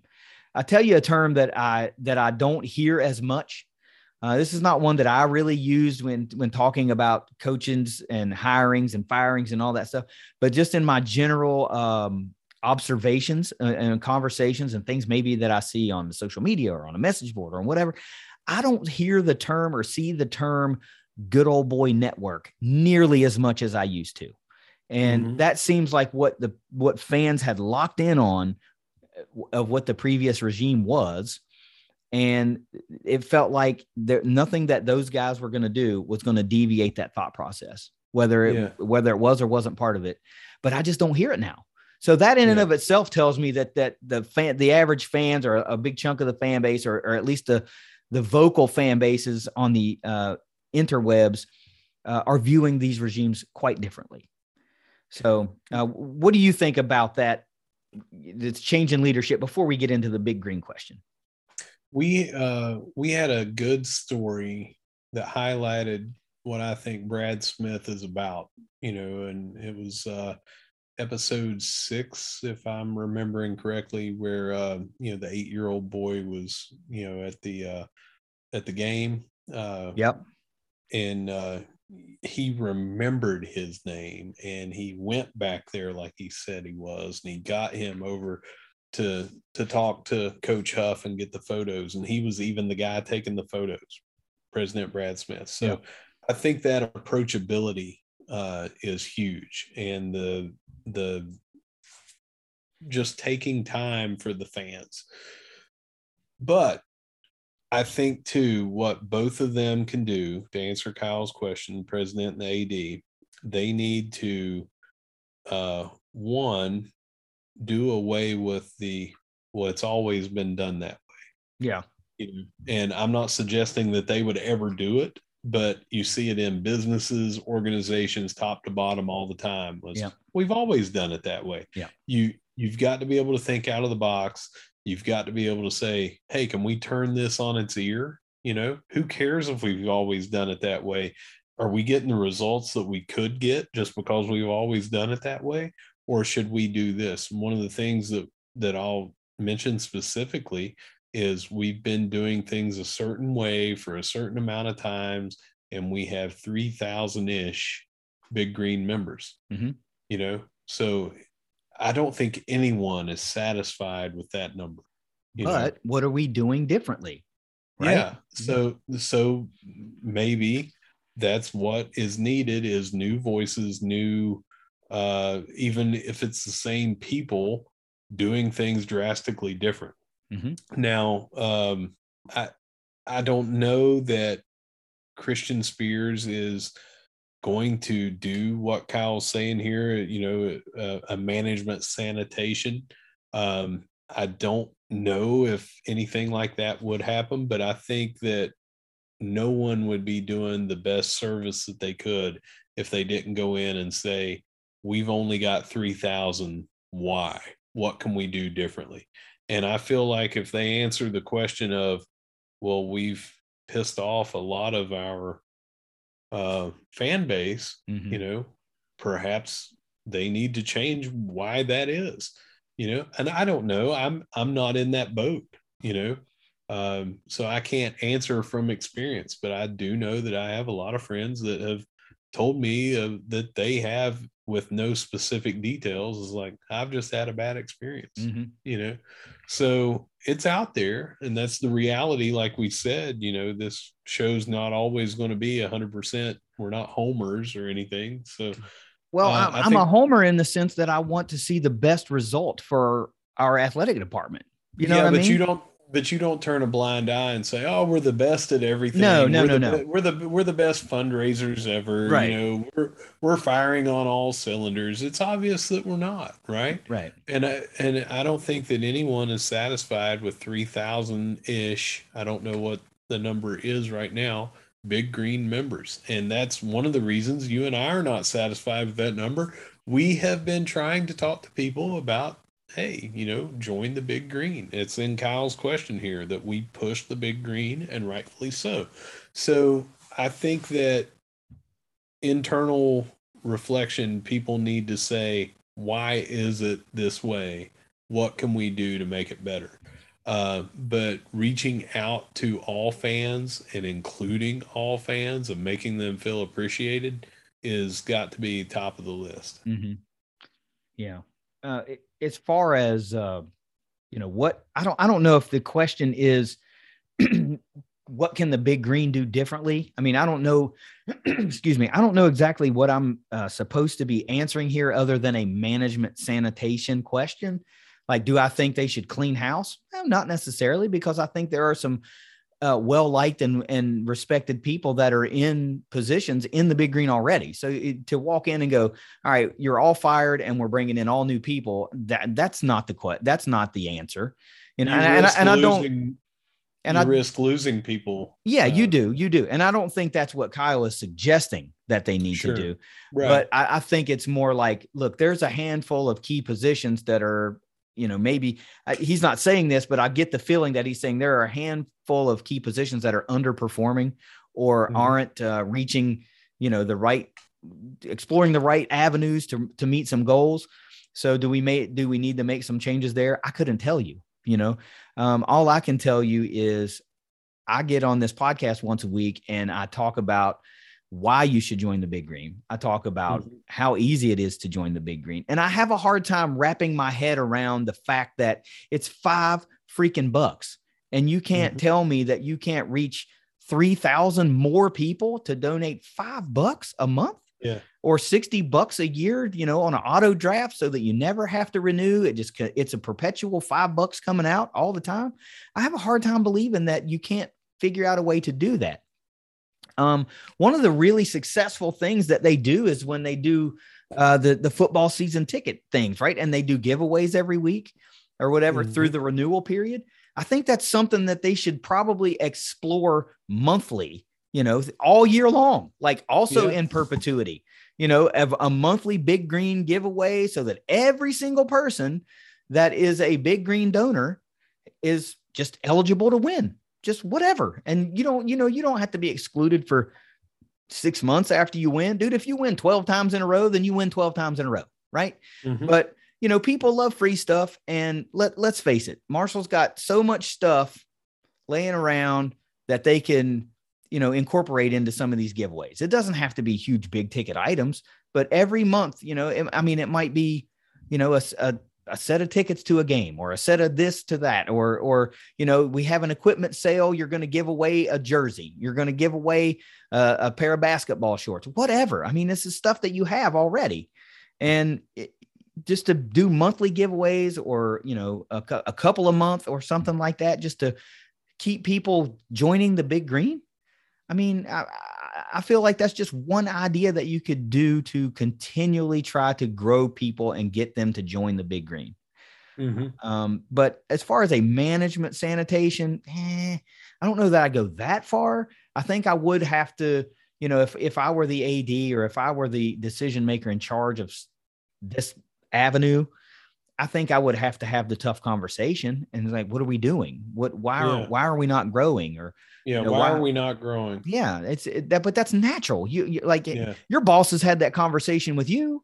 You know, why, why aren't these goals yeah. being met? And, and, it's it's not a conversation anybody wants to have, but it's inevitable if you're stagnant as far as your overall growth. Yeah. If you're hovering around 3000 and you're never getting above that and you're just right there forever, it seems like, then what, what something's something's got to give. Something's got to give. And I do have to say, uh, major props uh, to Ryan Crisp, who has dealt with us uh, you know with messages and you know we we said hey we here's a goal that we would like to do and gave us some you know oh you can do this and that um easily the most approachable person you know uh, over there at the big green that i have personally dealt with mm-hmm. now other people may not even know you know ryan and his new goal but i know that he reached out when i renewed my big green when i had never spoken to him before and just sent me a personal thank you note via email of thank you for uh, renewing the big green and that went a long way to me and then you know i've reached out with questions and he's answered them. Um, so i think what he's doing is great and i think that if everyone can do that and get that same experience we all want to have great customer service. So when we reach out and someone responds, or we reach out, or they reach out to us and thank us for being donors or whatever, mm-hmm. it goes a long way, yeah. you know, and and and how we feel. So I've got to give some kudos to Ryan. Uh, he is kind of fresh into that specific position. I think it was last fall, and uh, I've been impressed, like I said, with how approachable he is. So I'm gonna everything. I'm gonna put him on the spot, okay? And I'm gonna say if you're a fence sitter who's like, man, I don't know about going back to the big green. I don't know. Like I was burned once before, whatever the case may be. You're iffy about it. Contact Ryan Crisp directly and give him an opportunity to give you the customer service that you think uh, the big green should be about, and and give him the opportunity to show you uh, that the big green can be for you uh, just just do that before you make your final decision. Like, nah, I'm not doing it. Forget that, man. I don't. Uh, give him an opportunity to show you why, and um, you know, treat you like a donor. You know, if you give mm-hmm. five bucks, you should at least be treated with the the respect that a donor should be treated with, right? Because yeah. I'm I'm I am never going to be able to write you a hundred thousand dollar check, and if all I can give you is five bucks, then I at least want you to say, "Hey, man, appreciate it." thank you mm-hmm. that yeah. that helps every five bucks helps every 60 bucks a year helps because yeah. that might make me want to give you 10 bucks next year or 25 sure. bucks the year after that so just give him an opportunity to sell you on the big green if you're just on the fence. Okay? Yeah. just do that before you flat say no. And the last thing that i will say on this uh, it's not kyle's question but we're talking about the big green and everything. I view it as the greater good uh, even if I were having subpar experiences as yeah. a big green member, which I'm not, but I, I view it as well, this is something that ultimately helps my alma mater and the teams that I care about and the athletes that are on the field. So that is just personally why I do it. Mm-hmm. I do understand. Uh, I'll use the analogy of as a 2022 Cincinnati Reds fan, I have decided because of what their ownership said earlier in the year that I would not go there and spend a dime with them. I watch every game, follow along all the stats, do everything, but I'm not going to Cincinnati Stadium. I may go to Pittsburgh and watch the Reds play up there. Uh, you know, I may go to another uh, field, but I will not go to Great American Ballpark this year because I want to speak with my money. Mm-hmm. And will they miss it? Probably not. You know, I go to six games a year. They're not going to fold the team because I'm not going.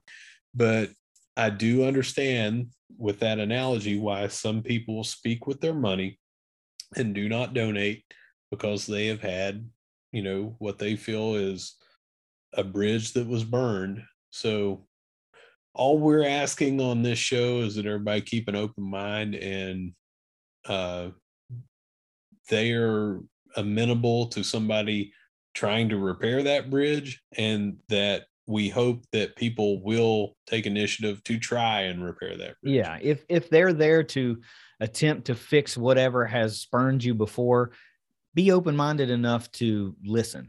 Don't just close mm-hmm. them out because I mean, and, and I'm with you. Like uh, I, I have never had a, a negative experience with the big green, but I always look at it as uh, this is for the athletes. So why am I, mm-hmm. why, you know, I'm not going to not support our athletes. And there are some people that go, well, when they start winning again, I'll support them. Well, that, I mean, it, that's a chicken and egg thing, you know, yeah. like you got to have the funding to be more competitive and you got to be more competitive to win games. So somebody's yeah. got to who's the chicken and who's the egg? You know, give five bucks and then let's go from there. All right, our final question comes from Jed Horton, and it's at Jed Horton. It says, as Marshall expands its program offerings, should a law school be pursued, or are there better slash different programs to attract students and grow enrollment? You want to take that? Do you want me? I mean, I have strong feelings on uh, on uh, Marshall and the law school. Huge. Yeah. yeah. Um, I just find it borderline laughable that a university named after the longest tenured Supreme Court justice doesn't have a freaking law school. A. Yeah. That's just it's unfathomable to me. I mean, it just is. But uh, we talk about Marshall being uh, proactive and adding um, newer careers for uh, you know like the the the flight school the school of pharmaceuticals the engineering schools like all these schools that will cybersecurity that will churn out um, graduates and alumni that will move into higher paying careers that will hopefully down the road in turn turn into uh, donors and athletic donors and all that kind of stuff. So so you know i mentioned this with trace you know we you can go anywhere just about and become a teacher and become or become a nurse and those are critical and vital to this society but it doesn't differentiate you right mm-hmm. you have to basically want to come to marshall if you're going to be a teacher you have to just also just want to come to marshall you know yeah um marshall needs a law school period mm-hmm. and mm-hmm. here's here's my easiest um you know connect the dots to why a, you get a law school. What are you churning out? Attorneys, lawyers. lawyers. Uh, by and large, what do um, what are politicians? Some form of attorney or lawyer or something like that. So then you have politicians that then go to the state um, uh, legislature and you have representatives in Charleston that are making decisions on funding and things like that. And the more Marshall people you have, the more Marshall funding that you're going to get. So mm-hmm. if you want to look at it that way, that's why it's extremely critical that they get a law school. You can start making inroads in Charleston in legislative sessions and start steering potentially more funding away from Morgantown and to Huntington, which is what we need to have. As long as we have a, a, a minute voice in Charleston, we're going to have a minute share of the funding. So that's the quickest, easiest dots that I can draw as to why we need a law school. And there are a myriad of other reasons, but yeah. just for in state purposes, it's law school, lawyers, potential politicians, legislative representatives, funding for the school. Bam. That's what you need to have. Not that it was surprising, but you stole some of my thunder because I, I think pretty much anyone that looks at it understands this. The reason that we do not have a law school right now is WVU does not want us to have a law school. Why? It would affect their pocketbook. Yeah. Because right now they're the only game in the state. Well, guess what? They're three to three and a half hours north, uh, and they are closer to the Pennsylvania, New Jersey, Maryland, that area up there. We have people right now in this area that may not want to go up there. Maybe they want to continue it at Marshall, but it's not just about the people in this area. I've heard a lot of different people argue there's not enough sustainable people to enter law school here. Well, there are people that are going to Michigan and everything from here that maybe they would come Yeah. rather stay here. There are people that may travel from other states and probably would to come here. And especially if you have an accredited law school, and I'll use the analogy because I'm familiar with it the W. Page Pitt School of Journalism here at Marshall. It is very well respected. Okay. If we had not had a journalism program here, but they had one at WVU or Lexington or wherever, and they said, well, we just can't have one there. We would be missing out on all the good stuff that the journalism department is cranking out Mhm. here. So we are missing out on all of that. And we're not hurting. It's an excuse that WVU and they lobby on it hard, trust me. But you've got WVU lawyers predominantly doing what you're talking about. They're in the legislature in Charleston making the decision based on they want their alma mater to continue to get bigger and ours to continue to get smaller because if they had it their way, they would just have WVU take over Marshall and have it be a satellite campus Of course. so they could get all the money, of course. you know, fold that, fold those athletic programs and divert the money up there. Yeah. Do you want to be and- WVU Huntington? No, you Yeah. do not. Yeah. And so that that is the only reason why right now that we do not. It's not that we couldn't sustain it. Of course we could. You know, we're we're not going to go in and not do feasibility studies and stuff like that. I mean, why would we go in and just say, uh, you know what we don't have? Um engineering. Now they have a great one at tech and all that, which is now uh, Bridge Valley or whatever. But you know, we didn't just go in and say, ah, you know what, we don't have one. I want to have one. No, they went in and put in a very, very, very nice facility, Yep. and it's going to continue to grow. It's. Uh, you and I both know on a personal level that they did not have all of the uh, uh, up front, all of the different majors that some of the people in engineering wanted to have, and they had to transfer elsewhere. But it's coming and growing and i think now some of those are here so it would be the same thing with me is you know why would we have to send people up to wvu to ohio state to wherever like better call saul at american samoa you Yeah. know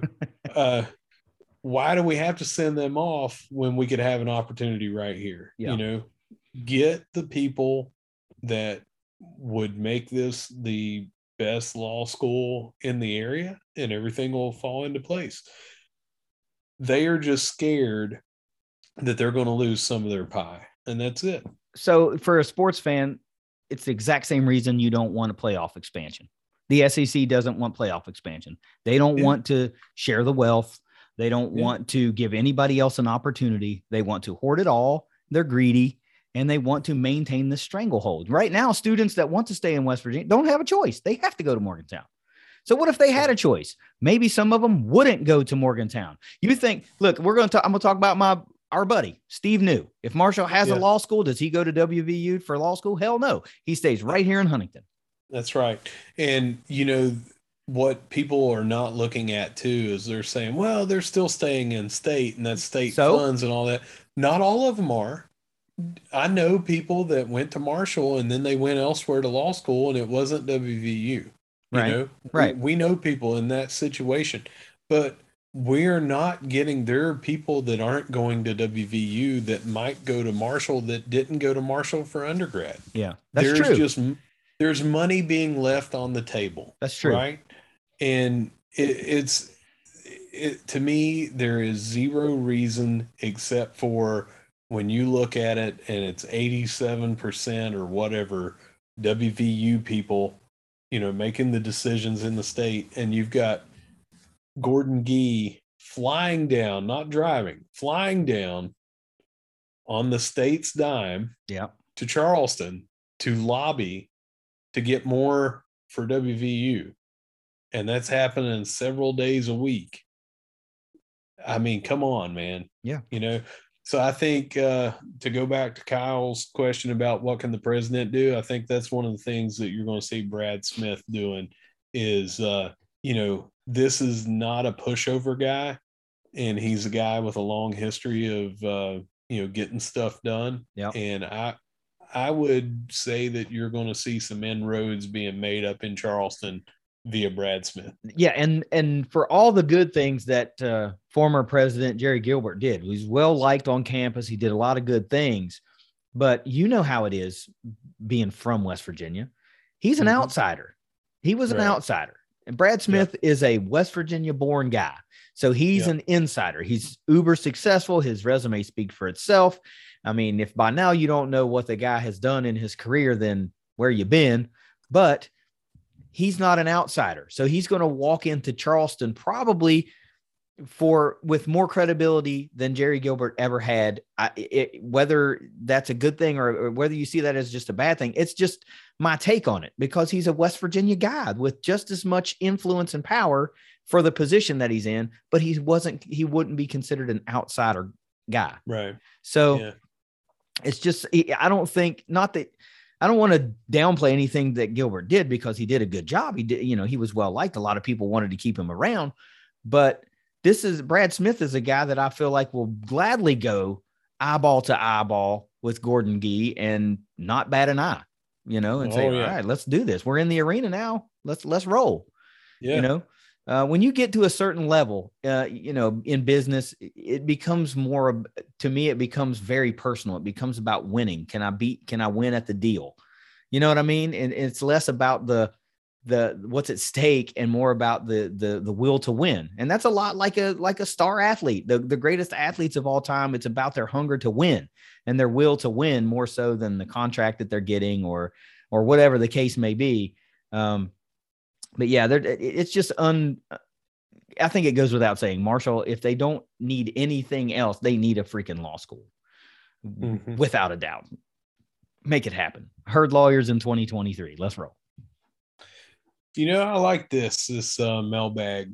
Pretty Uh, good. Yeah, it was uh, good questions came in. Thank you to everyone that sent stuff in.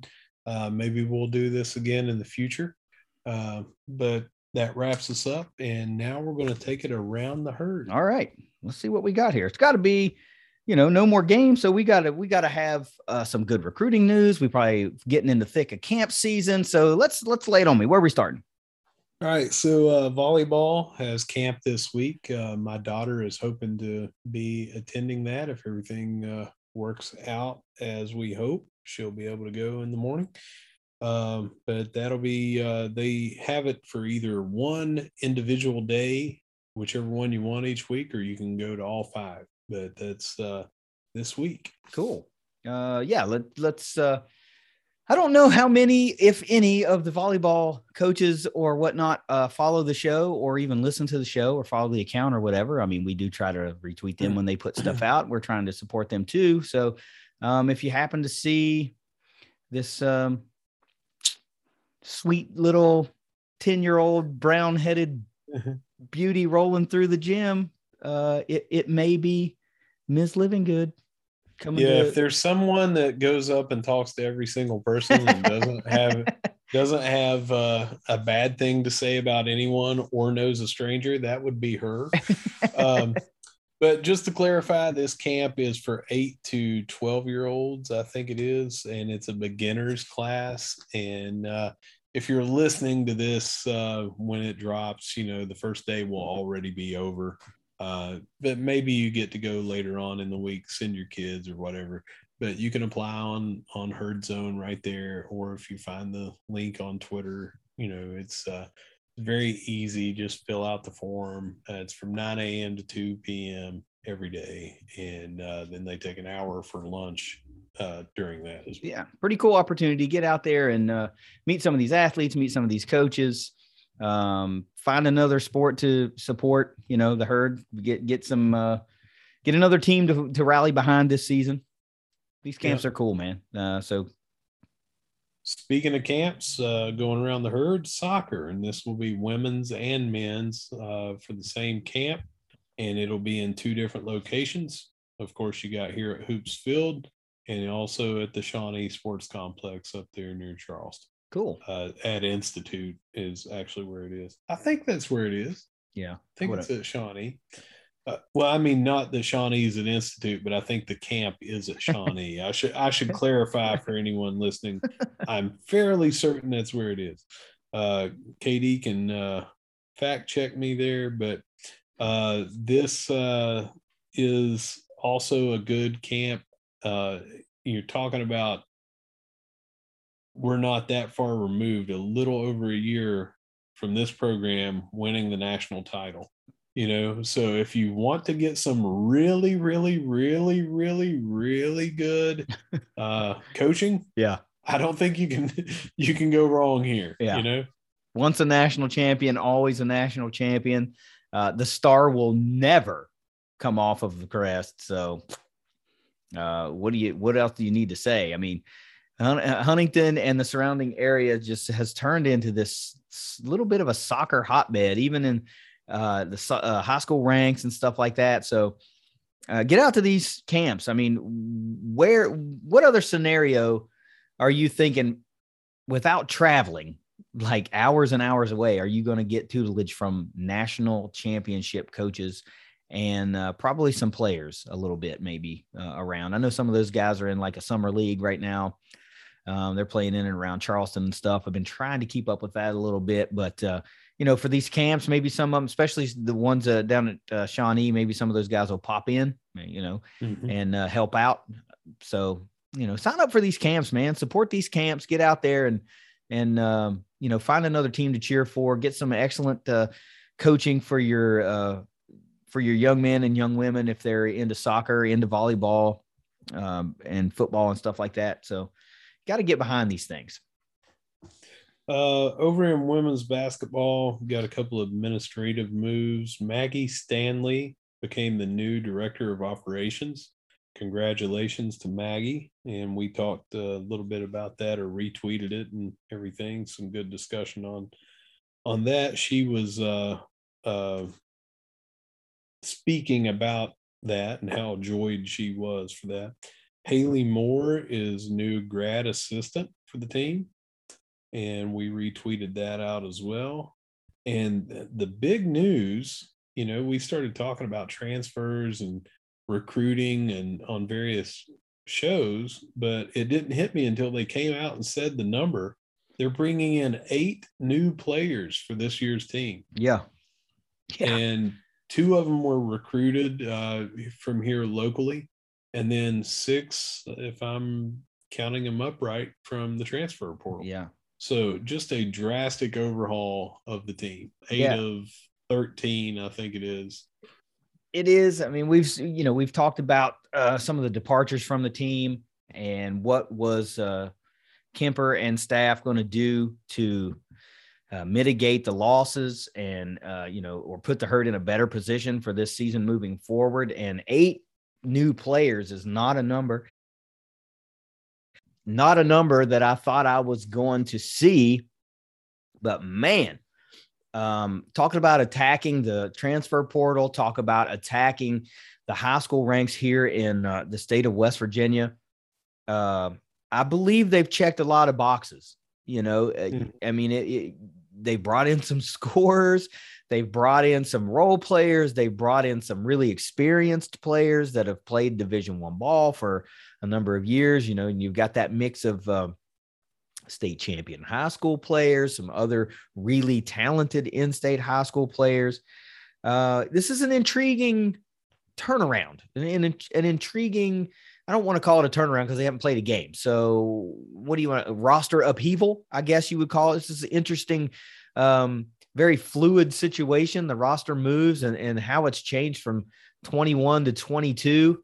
Um, some support staff has has changed and you know Rudy Evans has become an assistant coach and it's just a lot it's a lot so uh, hopefully in year one in the Sun Belt this equates to much greater success than we saw in Conference USA um, because it damn sure isn't going to be for lack of trying so yeah. we we posed the question what would Tony Kemper do?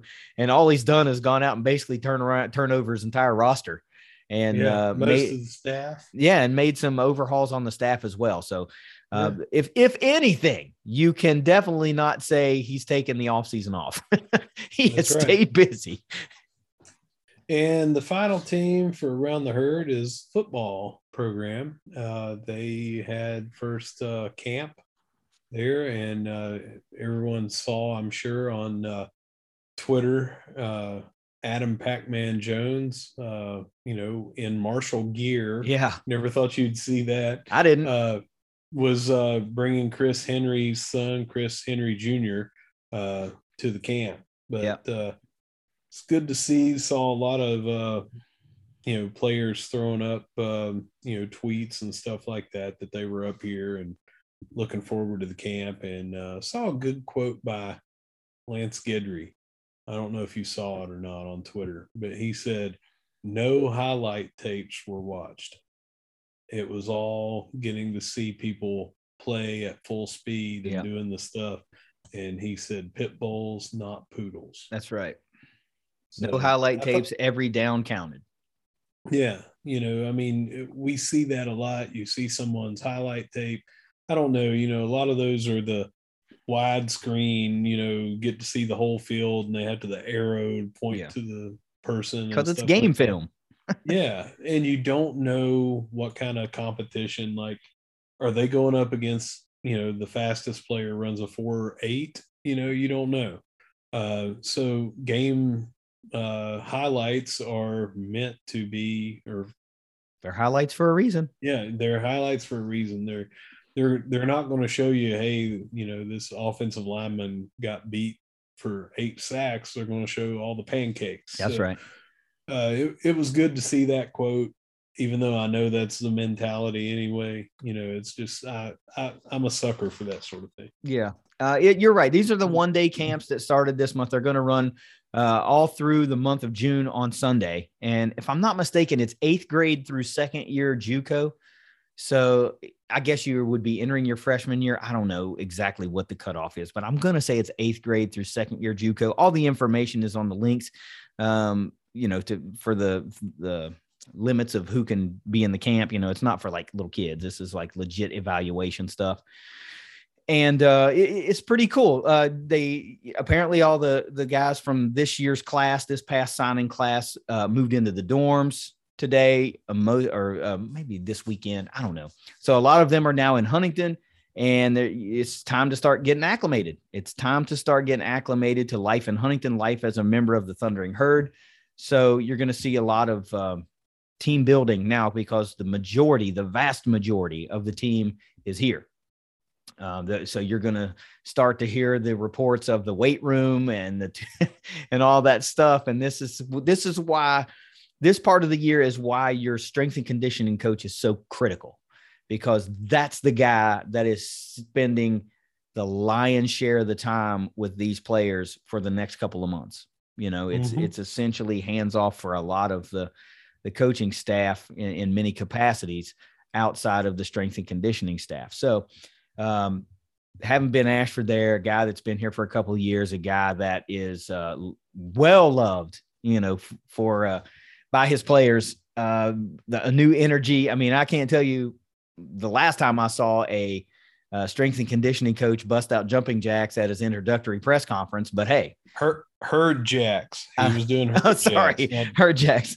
I, I like what uh, uh, BA brings to the table, and I also like the fact that he's BA because that reminds me of, you know, B.A. Baracus. BA Baracus, bad attitude Baracus, man. from the from the A team for all you youngins that might not know what the heck I'm talking about. Uh, but yeah, I wonder. I wonder if they have to put him to sleep and hypnotize him to fly on the team plane. yeah, they're going to Hannibal. but uh, it- it's another thing that we're seeing a lot now is uh, a lot of offers are going out for the 23 class and things like that. So, you know, that time is starting to heat up. It's it's early offer time. We're seeing uh, offers for Marshall go out to some big named guys uh, whose fathers they might recognize. You know, the Chris Henry Jr., Noel Devine's son.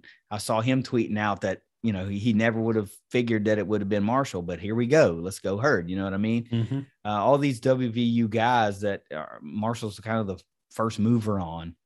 Um, and you know, Steve Sarkisian. yeah, I was going to say that too. I was I couldn't remember if it was Brady or Brody Sarkisian. I can, I might be wrong on both counts. Brady, if I'm not mistaken. Yeah. So it's it's not just uh, you know the guys that are local to Huntington or Ohio or Virginia. You know, the, I mean these guys are nationwide, right? We're going nationwide, and and and Huff and these guys are not afraid to offer anyone that they think will help this team.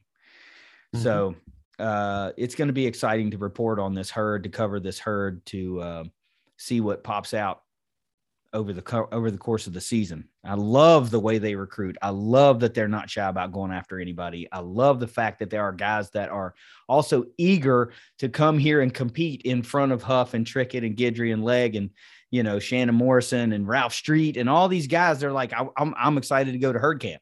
Right, that's a big deal you get these yeah. guys on campus, you start showing them what you're all about. You start you letting them look around a little bit, and they're like, "Hey, I could I could come here. I could I could see this." So, um, camp season is always exciting. Offer season is always exciting, but uh, you know, seeing seeing some of the fruits of that effort start to pay off. Uh, you know, with with this 2021 class in town, and and we'll see what BA does with them over the summer, and then we get to start talking about two a days, and we got position group breakdowns. I'm starting to get all excited about football. So, whew, okay. Uh, let's wrap this bad boy up. yeah. So, um, only thing that I have for parting words is I, I really want to thank our sponsors. Uh, number one, 304carwreck.com has been with us since before day one. Yep. Before the first episode. Uh, cannot thank those guys enough for believing in us and allowing us to do what we have grown to so far.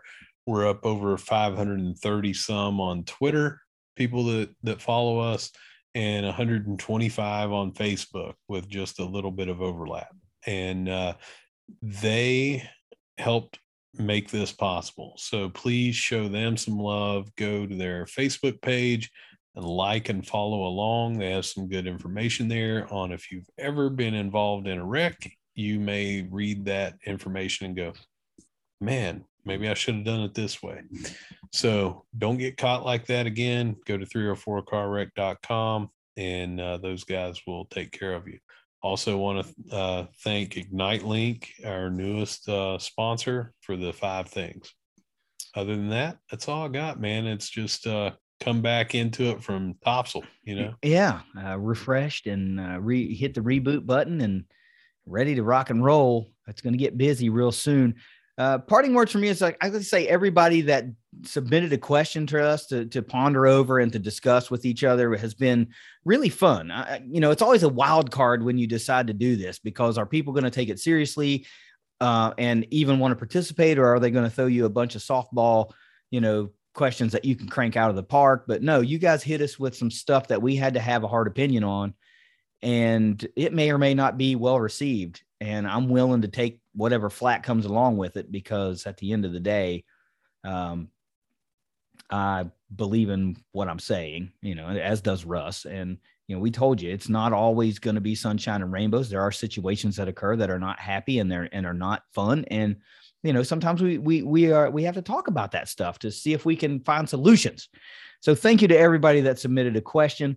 Um, i will say all you guys and gals or gals and guys whoever some of these users may be gals i don't know that you know they're hide behind or they're they're behind the you know uh, marshall sports fan. That, that could be a guy or a girl. I don't know. Um, but i'm going to link your user your twitter usernames in the description uh, as a thank you for um, you know submitting a question. So folks click the link uh, in the description of this episode. They're going to be able to, you know, copy and paste or whatever, and just they'll have your Twitter handle so that you can um, get it really easy. I'll also put out a tweet thanking all of you with your Twitter handles as well, so that you can uh, get out there to all of our followers and maybe pick up a few followers of your own.